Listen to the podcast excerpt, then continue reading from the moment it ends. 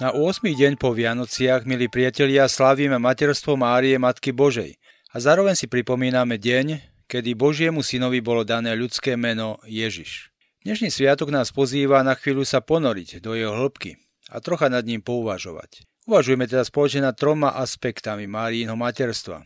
A to poprvé, že tajomstvo Márínho materstva je veľmi veľké. Po druhé, že Mária je matkou cirkvy. A po tretie, že Mária je matkou aj každého jedného z nás. Tak poprvé, tajomstvo Márínho materstva je veľmi veľké. Za katolickým učením o materstve Pany Márie sa nachádza veľký zápas, silné dejiny a doslova dráma.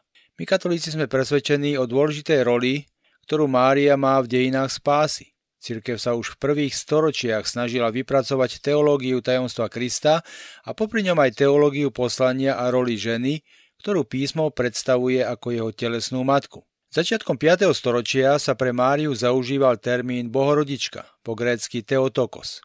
No grécky biskup Nestorius, urazený týmto titulom, žiadal, aby sa prestal užívať. Ako môže byť stvorenie matkou stvoriteľa, pýtal sa. Nasledovala veľká kontroverzia. Cirkev však uvažovala takto. Od samého začiatku je naším presvedčením, že Kristus je väčší Boží syn. Znova sa však zrodil v čase, v ľudskej prirodzenosti z Márie. A tak sa pýtame, môže táto matka ľudskej prirodzenosti byť oprávnene nazývaná Matkou Božou? Na túto otázku Nestorius s jedom odpovedal, nie, lebo nazývať Máriu Teotokos by bolo to isté, ako keby sme povedali, že Boh pochádza z Márie, z púhého obyčajného stvorenia. Lenže ostatní biskupy odpovedali tak, že Kristus Ježíš je jednou nerozdelenou osobou s ľudskou a božskou prirodzenosťou. A každý, kto hovorí, že Mária je matkou Ježišovou, ale nie je matkou Božou, o týmto rozdeľuje na dve osoby. A toto je nepriateľné. Tá istá osoba, ktorá sa kedysi od väčšnosti zrodila z Boha, bola počatá v čase vo svojej ľudskej prirodzenosti v lone Márie. Boho človek, Ježiš Kristus, je jedna osoba a nakoľko Mária je matkou Ježišovou, môžeme ju preto oprávnene nazývať aj matkou Božou. Aby sa táto otázka vyriešila definitívne, Biskupy sveta sa v roku 431 zhromaždili v chráme Panny Márie v Efeze v Malej Ázii na ekumenickom koncile. Veriaci sa v úzkosti a s napätím zhromaždili pri bráne kostola a čakali na rozhodnutie. Bol alebo nebol Ježiš naozaj Boh? Bola alebo nebola Mária Teotokos, bohorodička? 22. júna 431 na súmraku sa brána konečne otvorila a biskupy začali čítať rozhodnutie. Ježiš je syn Boží, Mária je Matkou Božou, Teotokos. Veriaci prepukli do nadšeného jasotu. Teotokos, Teotokos!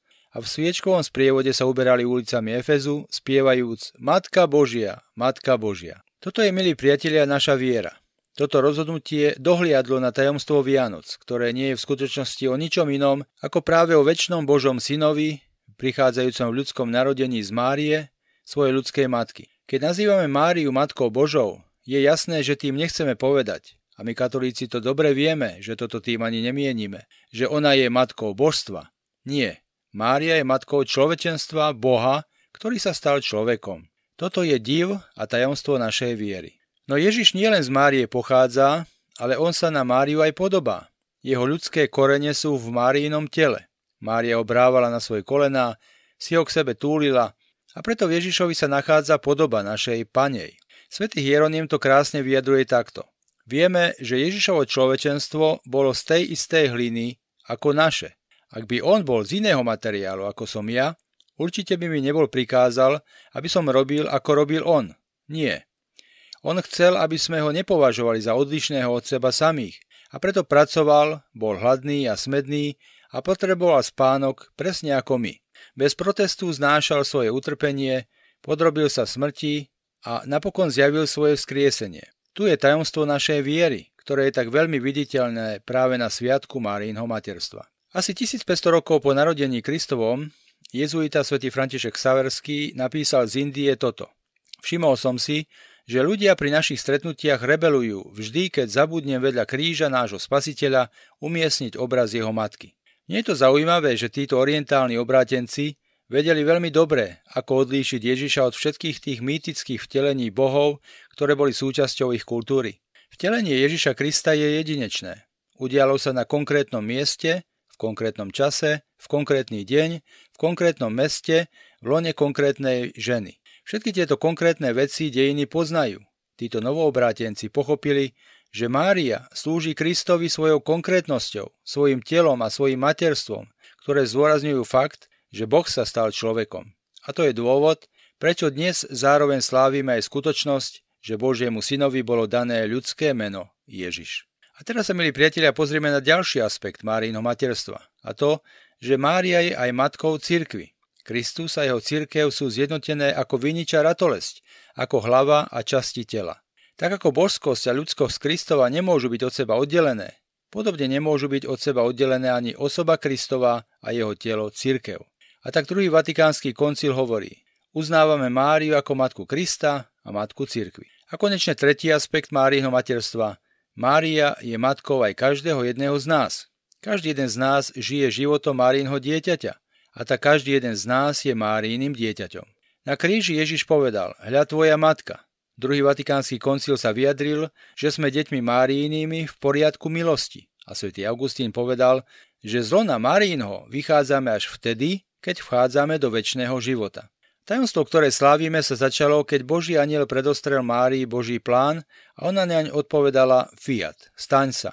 Istý príbeh hovorí, ako jeden muž hovorí druhému. Naša vláda na radu vedcov rozhodla, že pridá k odchádzajúcemu roku ešte jednu sekundu. Druhý muž na to. Na čo je dobrá táto sekunda? Čo sa dá za jednu sekundu urobiť? Prvý muž mu odpovedá. Môžeš napríklad Bohu povedať Fiat. Nech sa stane tvoja vôľa. Keď dnes, milí priatelia, príjmeme Ježiša v Eucharistii, Vyhraďme si aspoň jednu sekundu a povedzme mu svoje fiat. A pozvíme tak Ježiša, aby v nás dokončoval dielo, ktoré Boh začal v deň, keď sa Mária stala Matkou Božou. Milí priatelia, želám vám požehnaný nový rok.